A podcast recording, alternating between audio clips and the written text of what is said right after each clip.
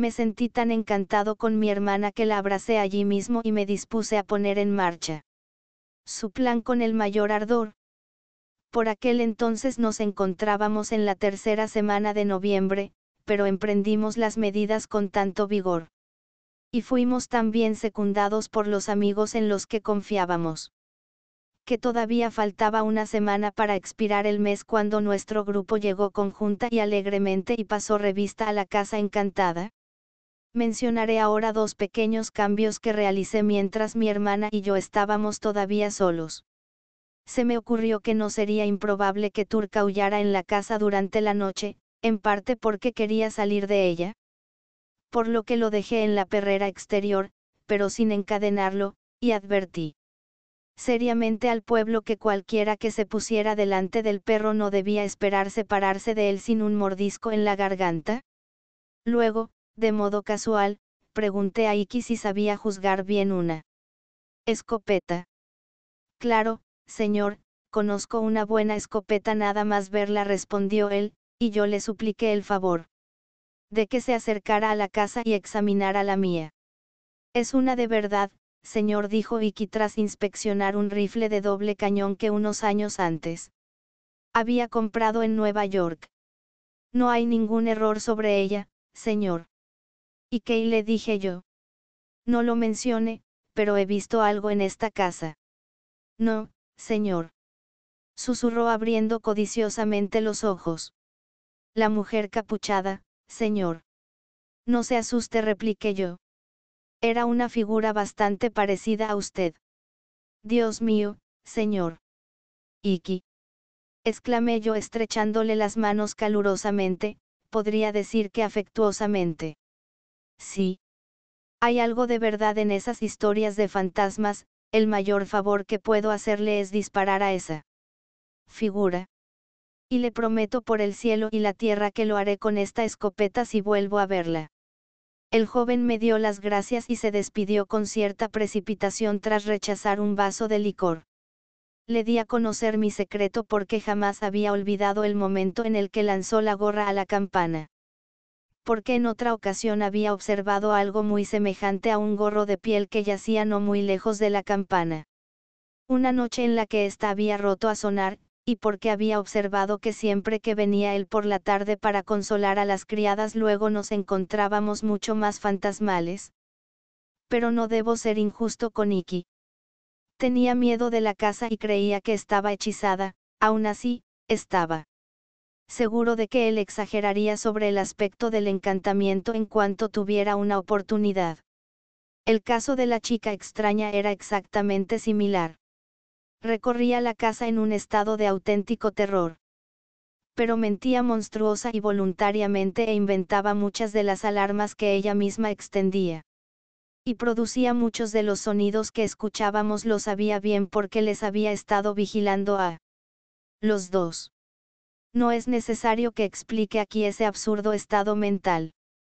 Me contento con observar que ese es del conocimiento general de todo hombre inteligente que tenga una buena experiencia médica, legal o de cualquier otro tipo de vigilancia, que es un estado mental tan bien establecido y tan común como cualquier otro con el que están familiarizados los observadores, y que es uno de los primeros elementos, por encima de todos los demás, del que sospecha racionalmente, y que se busca estrictamente, separándola, cualquier cuestión de este tipo. Pero volvamos a nuestro grupo.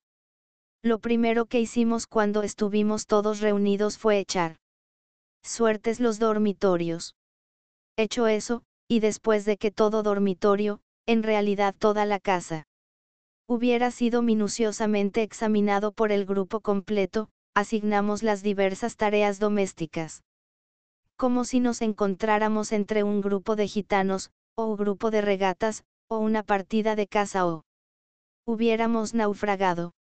Después les conté los rumores concernientes a la dama encapuchada, el búho y el amo B, junto con otros que habían circulado todavía con mayor firmeza durante nuestra ocupación de la casa, relativos a una ridícula y vieja fantasma que subía y bajaba llevando el fantasma de una mesa redonda también a un impalpable borrico a quien nadie fue capaz nunca de capturar. Creo realmente que los sirvientes de abajo se habían comunicado unos a otros estas ideas de una manera enfermiza, sin transmitirlas en forma de palabras. Después, solemnemente, nos dijimos unos a otros que no estábamos allí para ser engañados ni para engañar, lo que nos parecía en gran parte lo mismo, y que con un serio sentido de la responsabilidad seríamos estrictamente sinceros unos con otros. Seguiríamos estrictamente la verdad. Quedó establecido que cualquiera que escuchara ruidos inusuales durante la noche, y deseara rastrearlos, llamaría a mi puerta, y acordamos finalmente que en la noche duodécima, la última noche de la Sagrada Navidad, todas nuestras experiencias individuales, desde el momento de la llegada conjunta a la Casa Encantada, serían comunicadas para el bien de todos, y que hasta entonces mantendríamos silencio sobre el tema a menos que alguna provocación notable exigiera que lo rompiéramos. En cuanto al número y el carácter, éramos como ahora describo. En primer lugar estábamos nosotros dos, mi hermana y yo. Al echar las habitaciones a suertes, a mi hermana le correspondió su dormitorio, y a mí el del amo B. Después estaba nuestro primo hermano John Herschel, llamado así por el conocido astrónomo, y supongo de él que es mejor con un telescopio que como hombre. Con él estaba su esposa, una persona encantadora con la que se había casado la primavera anterior. Consideré que, dadas las circunstancias, había sido bastante imprudente el traerla con él, porque no se sabe lo que una falsa alarma puede provocar en esos momentos. Pero imagino que él conocerá bien sus propios asuntos. Y solo debo decir que de haber sido mi esposa en ningún momento habría dejado de vigilar su rostro cariñoso brillante. Les correspondió la habitación del reloj. Alfred Starling, un joven inusualmente agradable, de veintiocho años, por el que sentía yo el mayor agrado, le correspondió la habitación doble, la que había sido mía, y que se designaba con ese nombre por tener en su interior un vestidor, y que incluía dos amplias y molestas ventanas que no conseguí evitar que dejaran de moverse fuera cual fuera el tiempo, con viento o sin él. Alfredo es un joven que pretende ser, ennepido, tal como entiendo yo el término, otra palabra para decir, vago, pero que es muy bueno y sensible para ese absurdo, y se habría distinguido antes de ahora si por desgracia su padre no le hubiera dejado una pequeña independencia de doscientas libras año, teniendo en cuenta que su única ocupación en la vida ha sido la de gastar seiscientas. Sin embargo, tengo la esperanza de que su banquero pueda entrar en quiebra o que participe en alguna especulación que garantice un veinte por ciento, pues estoy convencido de que, si consiguiera arruinarse su fortuna, estaría hecha. Belinda Bates, amiga íntima de mi hermana, y una joven amable e intelectual, pasó a ocupar la habitación del cuadro. Tiene verdadero talento para la poesía, unido a una verdadera seriedad para los negocios, y, encaja, por utilizar una expresión de Alfred, en la misión de la mujer, los detechos de la mujer, los errores de la mujer y todo aquello que lleve la palabra mujer con una M mayúscula, o todo aquello que no es y debería ser, o que es y no debería ser. Mi queridísima y digna de alabanzas, que el cielo te siga haciendo prosperar, le susurré la primera noche cuando me despedí de ella en la puerta de la habitación del cuadro. Pero no te excedas. Y con respecto a la gran necesidad que hay, querida mía, de que haya más empleos al alcance de la mujer de los que nuestra civilización les ha asignado todavía, no arremetas violentamente contra los desafortunados hombres, incluso aquellos hombres que a primera vista se interponen en tu camino, como si fueran los opresores naturales de tu sexo, pues créeme, Belinda, que a veces se gastan el salario entre esposas e hijas, hermanas, madres, tías y abuelas, y no toda la obra es Caperucita y el Lobo, sino que tiene también otras partes. Sin embargo, esto es una digresión. Como ya he mencionado, Belinda ocupaba la habitación del cuadro. Nos quedaban tres aposentos, la habitación de la esquina, la habitación del armario y la habitación del jardín. Mi antiguo amigo Jack Gaverner estiró el catre, tal como él lo expresó, en la habitación de la esquina. Siempre he considerado a Jack como el marinero de mejor aspecto que ha navegado nunca. Ahora tiene canas, pero sigue tan guapo como hace un cuarto de siglo, que va mucho más guapo. Es un hombre de hombros anchos, rollizo, alegre y bien constituido, con una sonrisa franca, ojos oscuros y brillantes y cejas espesas. Las recuerdo bajo sus cabellos oscuros y todavía parecen mejor por su tono plateado. Ha estado en todas partes en las que ondea la bandera de la Unión, y he conocido a colegas suyos, en el Mediterráneo y al otro lado de Atlántico, que se han animado solo al oír mencionar ese nombre, y han gritado: conoce a Jack Gaverner. Entonces conoce un príncipe. Y eso es lo que es. Y, además, es un oficial de la Marina de manera tan inequívoca que si el lector lo viera salir de una choza de nieve esquimal vestido con pieles de foca, se sentiría vagamente persuadido de que iba vestido con el uniforme naval completo. En un tiempo, Jack había puesto su mirada brillante en mi hermana, pero se casó con otra dama y se la llevó a Sudamérica, donde murió esta. De ese hace doce años, o más.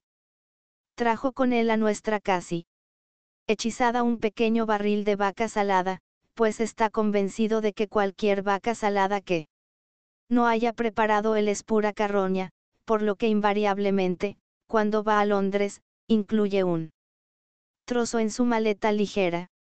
Se había ofrecido también traer con él a un tal Nat Beaver, un antiguo camarada suyo, capitán de un mercante. El señor Beaver, con una figura y un rostro como de madera, y aparentemente tan duro como un bloque, resultó ser un hombre inteligente con todo un mundo de experiencias marinas y un gran conocimiento práctico. A veces mostraba un curioso nerviosismo, por lo visto consecuencia de una antigua enfermedad, pero rara vez duraba muchos minutos. Le correspondió la habitación del armario, que habitó al lado del señor Anderi, mi amigo y procurador legal, quien acudió, como aficionado, para examinar esto, tal como él dijo, y que es mejor jugador de whist que toda la lista de abogados, del extremo del principio hasta el del final. Nunca me sentí más feliz en mi vida, y creo que ese era el sentimiento general entre nosotros. Jack Gaverner, un hombre siempre de recursos maravillosos, se convirtió en el jefe de cocina, e hizo algunos de los mejores platos que he comido nunca, incluyendo unos queris inaccesibles. Mi hermana se dedicó a las tartas y dulces. Starling y yo éramos ayudantes de cocina por turnos, aunque en las ocasiones especiales el jefe de cocina presionaba al señor Beaver. Hacíamos muchos ejercicios y deportes al aire libre, pero nada se olvidaba dentro de la casa, y no había mal humor ni malos entendidos entre nosotros, por lo que nuestras tardes eran tan placenteras que al menos teníamos una buena razón para no desear irnos a la cama. Al principio tuvimos algunas alarmas nocturnas. La primera noche me despertó Jack llevando en la mano un maravilloso farol de barco, que asemejaba las agallas de algún monstruo de las profundidades, para decirme que iba a arribar al palo principal, para derribar la veleta. Era una noche tormentosa y puse objeciones, pero Jack llamó mi atención sobre el hecho de que producía un sonido semejante a un grito de desesperación, y añadió que si no se hacía así alguien iba a invocar a un fantasma.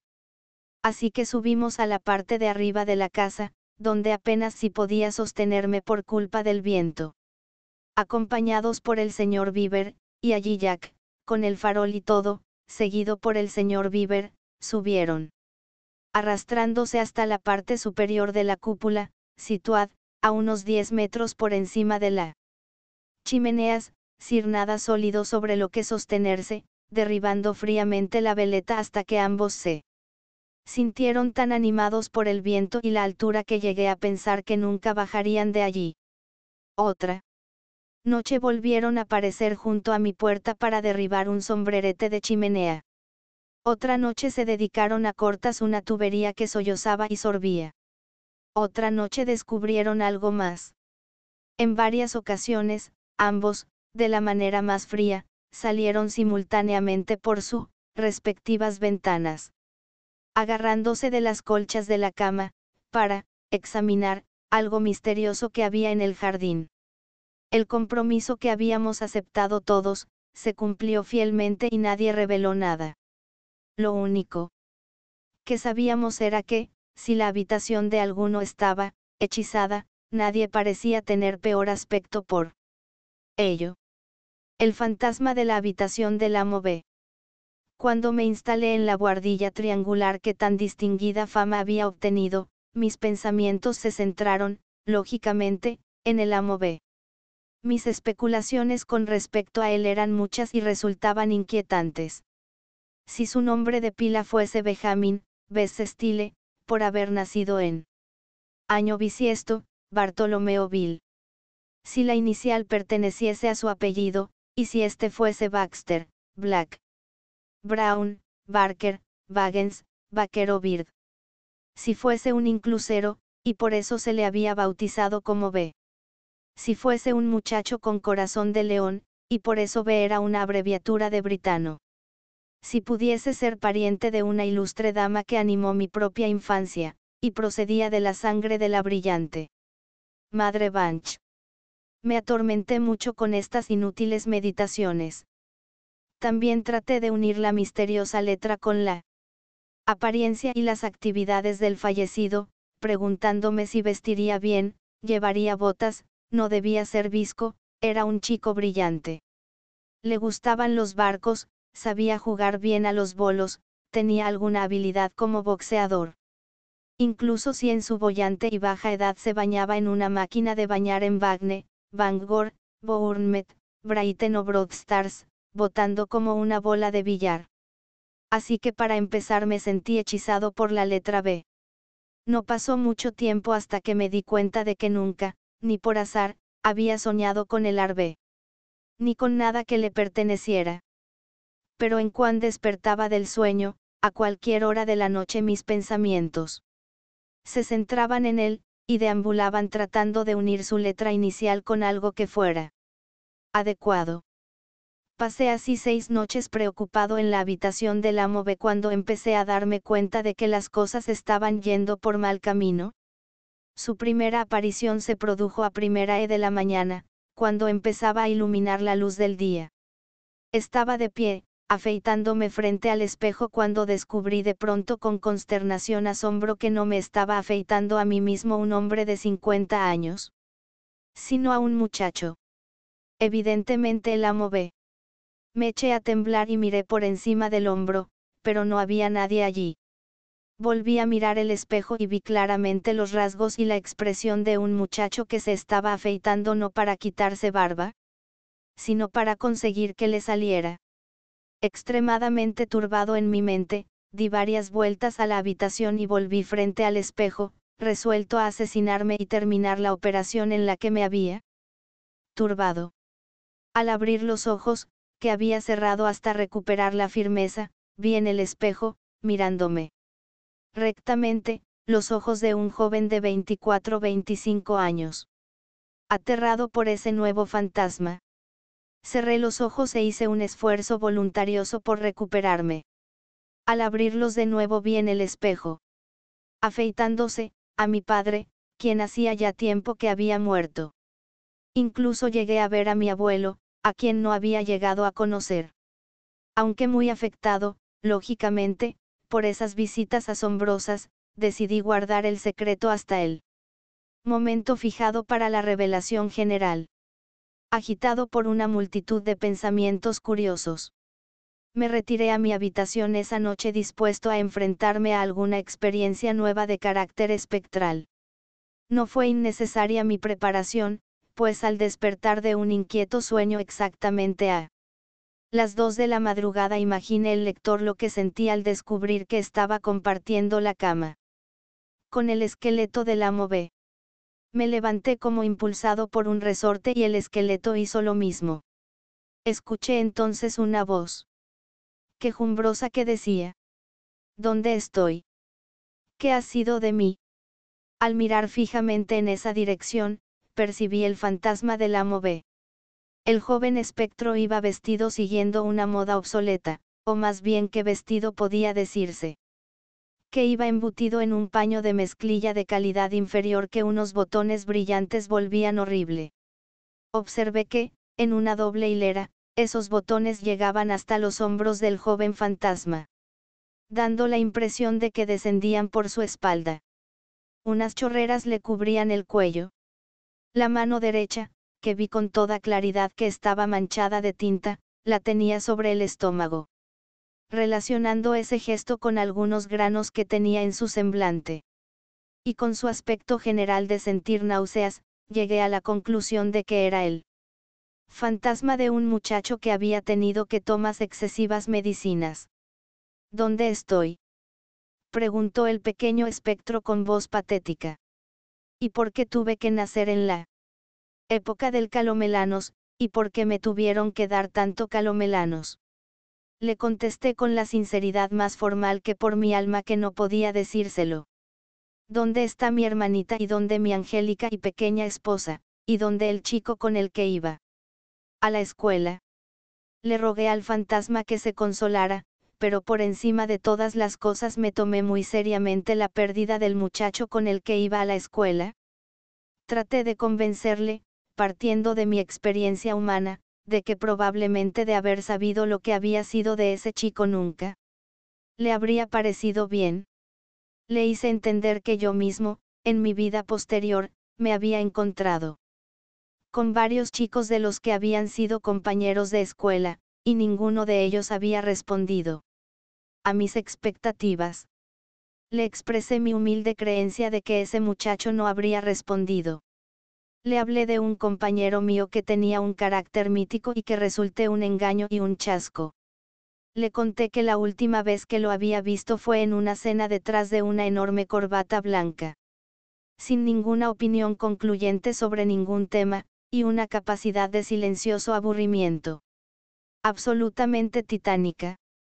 Le relaté que como habíamos estado juntos en Old Doylands, se había invitado él solo a desayunar conmigo, una ofensa social de la mayor magnitud, que en un intento de reavivar las débiles ascuas de mi creencia en los muchachos de Doylands, se lo había permitido, y que resultó ser un vagabundo terrible que perseguía a la raza de Adán con inexplicables ideas concernientes a la moneda y con la propuesta de que el Banco de Inglaterra, so pena de ser abolido, debía librarse instantáneamente y poner en circulación de Dios sabe cuántos miles de millones de billetes de dieciséis peniques. El fantasma me escuchó en silencio y con la mirada fija. «Barbero», me apostrofó cuando terminé. «Barbero», dije yo repitiendo la pregunta, pues no pertenezco a esa profesión. «Condenado a afeitar constantemente a clientes cambiantes», añadió el fantasma, «ahora yo, luego un hombre joven, luego a sí mismo, luego su padre, luego su abuelo, condenado también a acostarse con un esqueleto cada noche, y a levantarse con él cada mañana». Me estremecí al escuchar ese terrible anuncio. «Barbero, sígame». Antes incluso de que pronunciara las palabras había sentido que un hechizo me obligaría a seguir al fantasma. Lo hice así inmediatamente, y ya no me encontré en la habitación del amo B. Muchas personas saben las largas y fatigosas jornadas nocturnas a las que se sometía a las brujas que solían confesar, y que sin duda contaban exactamente la verdad, sobre todo porque se las ayudaba con preguntas capciosas y porque la tortura estaba siempre preparada. Pues afirmo que durante el tiempo en el que ocupé la habitación del amo B, el fantasma, que la tenía hechizada, me condujo en expediciones tan largas y salvajes como la que acabo de mencionar. Claro que no me presentó a ningún anciano andrajoso con rabo y cuernos de cabra, algo situado entre pan y un ropavejero, celebrando con ellos recepciones convencionales tan estúpidas como las de la vid real, pero menos decentes. Pero encontré otras cosas que me parecieron tener mayor significado. Esperando que el lector confíe en que digo la verdad, y en que seré creído, afirmo sin vacilación que seguí al fantasma, la primera vez sobre una escoba, después sobre un caballito balancín. Estoy dispuesto a jurar que incluso olí la pintura del animal, especialmente cuando al calentarse con mi roce empezó a brotar. Después seguí al fantasma en un simón, una verdadera institución cuyo olor desconoce la generación actual, pero que de nuevo estoy dispuesto a jurar que es una combinación de establo, perro cae sarna y un fuelle muy viejo. Para que me confirmes o me refuten, apelo en esto a las generaciones anteriores. Seguí al fantasma en un asno sin cabeza, un asno tan interesado por el estado de su estómago que tenía siempre allí su cabeza, investigándolo, sobre potros que habían nacido expresamente para cosea por detrás, sobre tiovivos y balancines de las ferias, en el primer coche de punto, otra institución olvidada en la que el pasaje solía meterse en la cama y el conductor les remetía las mantas. No le molestaré con un relato detallado de todos los viajes que hice persiguiendo al fantasma del amo B, mucho más largos y maravillosos que los de Simba del marino, y me limitaré a una experiencia que le servirá al lector para juzgar las múltiples que se produjeron. Me vi maravillosamente alterado. Era yo mismo, y, sin embargo, no lo era. Era consciente de algo que había en mi interior, que había sido igual a lo largo de toda mi vida y que había reconocido siempre, en todas sus fases y variedades, como algo que nunca cambiaba, y, sin embargo, no era yo el yo que se había acostado en el dormitorio del amo B. Tenía yo el más liso de los rostros y las piernas más cortas. Y había traído a otro ser como yo mismo, también con el más liso de los rostros y las piernas más cortas, tras una puerta, y le estaba confiando una proposición de la naturaleza más sorprendente. La proposición era que deberíamos tener un harén. El otro ser asintió calurosamente. No tenía la menor noción de respetabilidad, lo mismo que me pasaba a mí. Era una costumbre de Oriente. Era lo habitual del califa Jeraun al-Rashid, permítanme por una vez escribir mal el nombre porque está lleno de fragancias a dulces recuerdos, su utilización era muy laudable y de lo más digno de imitación. Oh, sí. Tengamos un harén, dijo el otro ser dando un salto. El hecho de que comprendiéramos que debía mantenerlo en secreto ante la señorita Griffin te debió a que tuviéramos la menor duda con respecto al meritorio carácter de la institución oriental nos proponíamos importar. Fue porque sabía que la señorita Griffin estaba tan desprovista de simpatías humanas que era incapaz de apreciar la grandeza del gran Jeraun. Y como la señorita Griffin a quedar envuelta irremediablemente en el mismo, decidimos confiárselo a la señorita Bull. Éramos diez personas en el establecimiento señorita Griffin, junto a Hampstead Pants, las damas y dos caballeros. La señorita Bull, quien según pensaba yo había alcanzado la edad madura a los ocho o los nueve, ocupó el papel principal sociedad. En el curso de ese día le hablé del tema y le propuse que se convirtiera en la favorita. La señorita Bull, tras luchar con la timidez tan natural y encantadora resultaba en su adorable sexo, expresó que se sentía halagada por la idea. Deseó saber las medidas que proponíamos, todo con respecto a la señorita Pipson. La señorita Bull, que en servicios y lecciones de la iglesia completos en dos volúmenes con caja y llave había jurado a esa joven dama una amistad compartiéndolo todo sin secretos hasta la muerte, dijo que como a mi Pipson no podía ocultarse a sí misma, ni a mi Pipson no era un ser común. Ahora bien, como la señorita Pipson tenía cabellos claros y rizados y ojos azules, lo que se ajustaba a mi idea de cualquier ser femenino inmortal que se llamara Ada, contesté rápidamente que consideraba a la señorita Pipson como una hada circasiana. —¿Y entonces, qué? —preguntó pensativamente la señorita Bull. Contesté que debía ser engañada por un mercader, traída hasta mi cubierta con velos y vendida como esclava. El otro ser había pasado ya a ocupar el segundo papel masculino dentro del Estado y designado como gran visir. Más tarde se resistió a que se hubiera dispuesto así de los acontecimientos, pero le tiré del pelo hasta que cedió. Y no me sentiré celosa. Quiso saber la señorita Bull haciendo la pregunta con la mirada baja.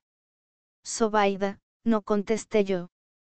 Tú serás siempre la sultana favorita, el principal lugar en mi corazón, y en mi trono, serán siempre para ti.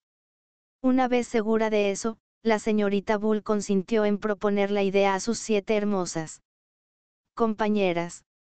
En el curso de ese mismo día se me ocurrió que sabíamos que podríamos confiar en un alma sonriente y afable llamada Tabby, que era la esclava servil de la casa y no representaba más valor que una de las camas, y cuyo rostro estaba siempre más o menos manchado de color plomo, por lo que, tras la cena, deslicé en la mano de la señorita Bull una pequeña nota a ese efecto, considerando que esas manchas plomizas hubieran sido en cierta manera depositadas por el dedo de la providencia. Designaba a Tabby como Mesrour, el famoso jefe de los negros del harén. Hubo dificultades para la formación de la deseada institución, como las hay siempre en todo lo que exige combinaciones. El otro ser demostró tener un carácter bajo, y al haber sido derrotado en sus aspiraciones al trono simuló tener escrúpulos de conciencia para postrarse delante del califa. No se dirigiría a él con el título de jefe de los fieles. Le hablar de manera ligera e incoherente designándole como simple compañero, y él, el otro ser, dijo que, n jugaría. Jugar, y fue en otros aspectos rudo. Ofensivo. Sin embargo, esa disposición maligna fue derrotada por la indignación general de un harén unido, y yo fui bendecido por las sonrisas de ocho de las más hermosas hijas de los hombres. Las sonrisas solo podían concederse cuando señorita Griffin miraba hacia otra parte, y aún entonces solo de una manera muy cautelosa, pues había una leyenda entre los seguidores del profeta que ella vio en un pequeño ornamento redondo en medio del dibujo de la parte posterior de su chal. Por todos los días, después de la cena, nos reuníamos durante una hora y entonces la favorita y el resto del harén real competían acerca de quién era la que debía divertir el ocio del sereno Geraún en su reposo de las preocupaciones del Estado, que generalmente eran, como la mayoría de los asuntos de Estado, de carácter aritmético, y el jefe de los fieles solo era un amedrentado miembro más. En esas ocasiones, el entregado Mesrour, jefe de los negros del harén, acudía siempre. La señorita Griffin solía llamar a ese oficial, al mismo tiempo, con gran vehemencia, pero no actuaba jamás de una manera digna de su fama histórica. En primer lugar, su forma de pasar la escoba por el diván del califa. Incluso cuando Geraún llevaba sobre sus hombros la túnica roja de la cólera, la pelliza de la señorita Pipson, aunque pudiera hacerse entender en ese momento, nunca quedaba satisfactoriamente explicada. En segundo lugar, su forma de irrumpir en sonrientes exclamaciones de, vigile a sus bellezas, no era ni oriental ni respetuosa. En tercer lugar, cuando se le ordenaba especialmente que dijera Bismile, siempre exclamaba, aleluya. Este oficial, a diferencia de los demás de su categoría, siempre estaba de demasiado buen humor, mantenía la boca demasiado abierta, expresaba su aprobación hasta un punto incongruente. E incluso una vez, con ocasión de la compra de la hermosa circasiana por quinientas mil bolsas de oro, y fue barata, abrazó a la esclava, a la favorita, al califa y a todos los demás. Permítaseme decir, entre paréntesis, que Dios bendiga a Mesrour, y que pueda tener hijos e hijas en ese tierno pecho que hayan suavizado desde entonces muchos días terribles. La señorita Griffin era un modelo de decoro, y me cuesta encontrar palabras para imaginar los sentimientos que habría tenido la virtuosa mujer de haber sabido que, cuando desfilaba por la calle Hampstead, abajo de dos en dos caminaba con paso majestuoso a la cabeza de la poligamia y el mahometanismo. Creo que la causa principal de que conserváramos nuestro secreto era una alegría terrible y misteriosa que nos inspiraba la contemplación de la señorita Griffin en ese estado inconsciente, y una sensación formidable, predominante entre nosotros, de que había un poder temible en nuestro conocimiento de lo que no sabía la señorita Griffin, cuando en cambio sabía todas las cosas que podían aprenderse en los libros. El secreto se mantuvo maravillosamente, aunque en una ocasión estuvo a punto de traicionarse. El peligro, y la escapatoria, se produjo un domingo.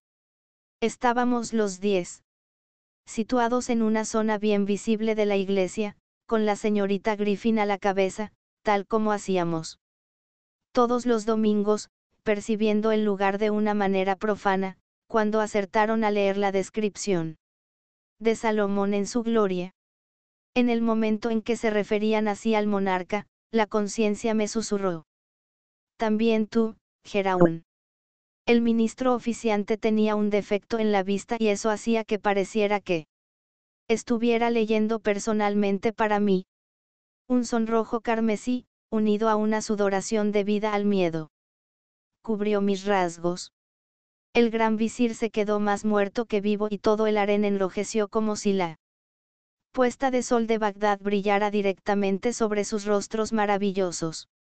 En ese momento portentoso se levantó la temible Griffin y vigiló con tristeza a los hijos del Islam.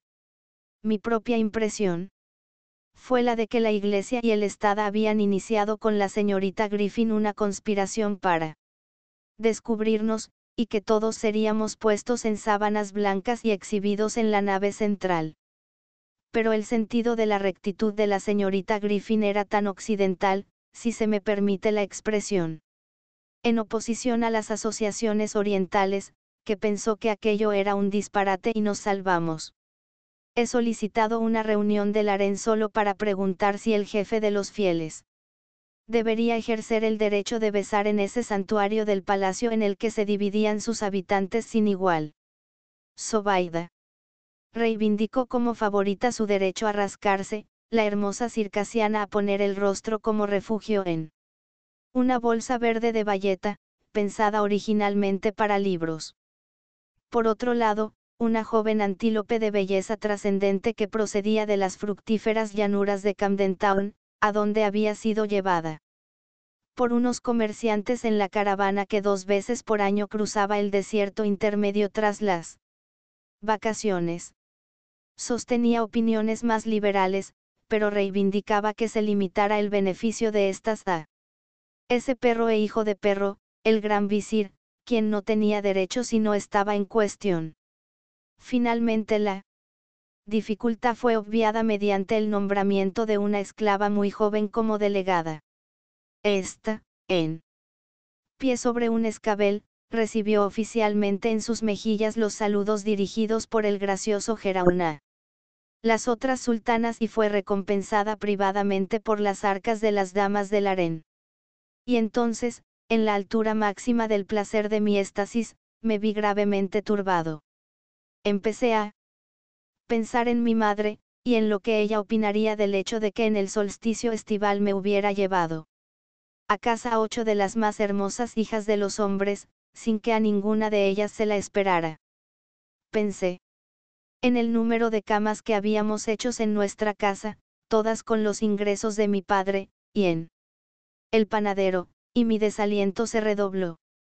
El harén y el malicioso visir, adivinando la causa de la infelicidad de su señor, hicieron todo lo posible por aumentarla, profesaron una fidelidad sin límites, y afirmaron que vivirían y morirían con él. Reducido a la máxima desdicha por esas protestas de unión permanecía despierto durante horas meditando sobre mi terrible destino. En mi desesperación creo que había aprovechado la menor oportunidad de caer de rodillas ante la señorita Griffin, declarando mi semejanza con Salomón y rogando fuera tratado de acuerdo con las leyes violentas de mi país si no se abría ante mí algún medio impensable de escape. Un día salimos a pasear de dos en dos, con ocasión de lo cual el visir había dado sus instrucciones habituales de observar al muchacho de la barrera di Portasgo, teniendo en cuenta que si miraba profanamente, tal como hacía siempre, a las bellezas del harén habría que ahorcarlo durante el curso de la noche, cuando sucedió que nuestros corazones se vieron velados por la melancolía. Un inexplicable acto del antílope había sumido al Estado en la desgracia. En la representación que se había hecho el día anterior por su cumpleaños, en la que grandes tesoros habían sido enviados en una canasta para su celebración, ambas afirmaciones carentes de base, Embaucadora había invitado en secreto pero vehementemente a treinta y cinco príncipes y princesas vecinos a un baile y una cena, con la estipulación especial de que no se les iría a buscar hasta las doce. Tal extravío del capricho de la antílope fue la causa de la sorprendente llegada ante la puerta de la señorita Griffin, con diversos equipajes y variadas escoltas, de un abultado grupo vestido de gala que se quedó en el escalón superior con grandes expectativas y fue despedido con lágrimas. Al principio de la doble llamada que acompaña a estas ceremonias, el antílope se había retirado a un ático trasero, encerrándose con cerrojo en él.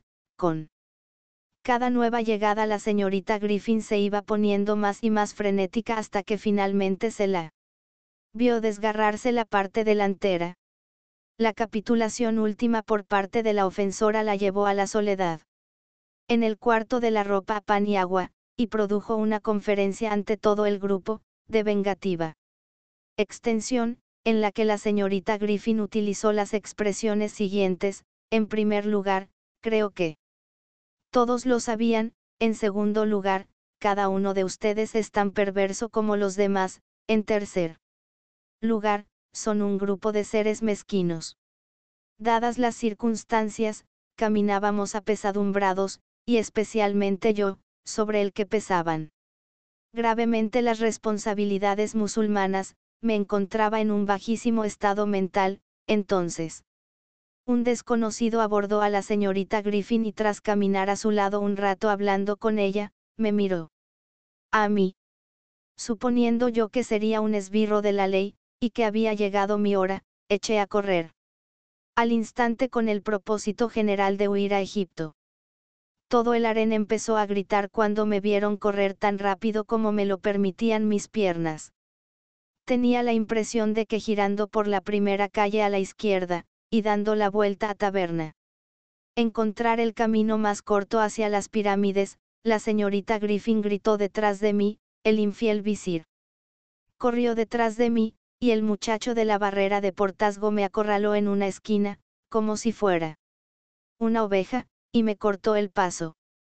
Nadie me riñó cuando fui apresado y conducido de regreso. La señorita Griffin solo dijo, con una amabilidad sorprendente, que aquello era muy curioso, porque había escapado cuando el caballero me miró.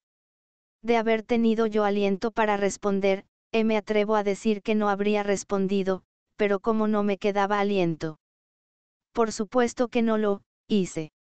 La señorita Griffin y el desconocido me tomaron entre ellos y me condujeron de regreso al palacio con escaso ánimo, pero en absoluto sintiéndome culpable. Con gran asombro por mi parte, no podía sentirme así. Cuando llegamos allí entramos sin más en un salón y la señorita Griffin a su ayudante, Mesrour, jefe de los oscuros guardianes del harén. Cuando le susurró algo, Mesrour comenzó a derramar lágrima. «Preciosa mía, bendita seas», exclamó el oficial, tras lo cual se volvió hacia mí. «Su papá está bastante malo. Está muy enfermo», pregunté yo mientras corazón me daba un vuelco. «Que el Señor le atempere los vientos, cordero mío», exclamó el buen Mesrour arrodillándose para que yo pudiera tener un hombro consolador sobre el que descansar mi cabeza. Su papá a muerte. Ante esas palabras, Jeraún al-Rashid huyó, el harén se desvaneció. Desde ese momento no volví a ver a ninguna de las ocho hijas más hermosas de los hombres. Fui conducido a casa, y allí en el hogar estaba la deuda al mismo tiempo que la muerte, y se celebró allí una venta. Mi propia camita estaba tan ceñudamente vigilada por un poder que me era desconocido, nebulosamente llamado el comercio, que una carbonera de latón, un asador y una jaula de pájaros tuvieron que ponerse en el lote, y luego se empezó una canción. Así lo oí mencionar y me pregunté qué canción, y pensé qué canción tan triste debió cantarse. Después fui enviado a una escuela grande, fría y desnuda de muchachos mayores, en donde todo lo que había de comer y vestir era espeso y grueso, sin resultar suficiente. En donde todos, grandes y pequeños, eran crueles, en donde los muchachos lo sabían todo sobre la venta antes de que yo hubiera llegado allí, y me preguntaron lo que había conseguido, y quién me había comprado, y me gritaban: se va, se va, se ha ido. En ese lugar jamás dije que yo había sido Jeraún, o que había tenido un harén, pues sabía que si mencionaba mis reveses me sentiría tan preocupado que acabaría por ahogarme en la charca embarrada que había junto al campo de juego, y se parecía a la cerveza. ¡Ay de mí, ay de mí! Ningún otro fantasma ha acosado la habitación del muchacho, amigos míos. Desde que yo la ocupé, salvo el fantasma de mi propia infancia, el de mi inocencia, el de mis alegres creencias. Muchas veces he perseguido al fantasma, nunca con esta zancada de adulto que podría alcanzarle, nunca con estas manos de adulto que podría tocarle, nunca más con este corazón mío de adulto para retenerlo en su pureza. Y aquí me veis planificando, tan alegre y agradecidamente como puedo mi destino de agitar en la copa un cambio constante de clientes, y de acostarme y levantarme con el esqueleto que se me ha asignado como mi compañero mortal.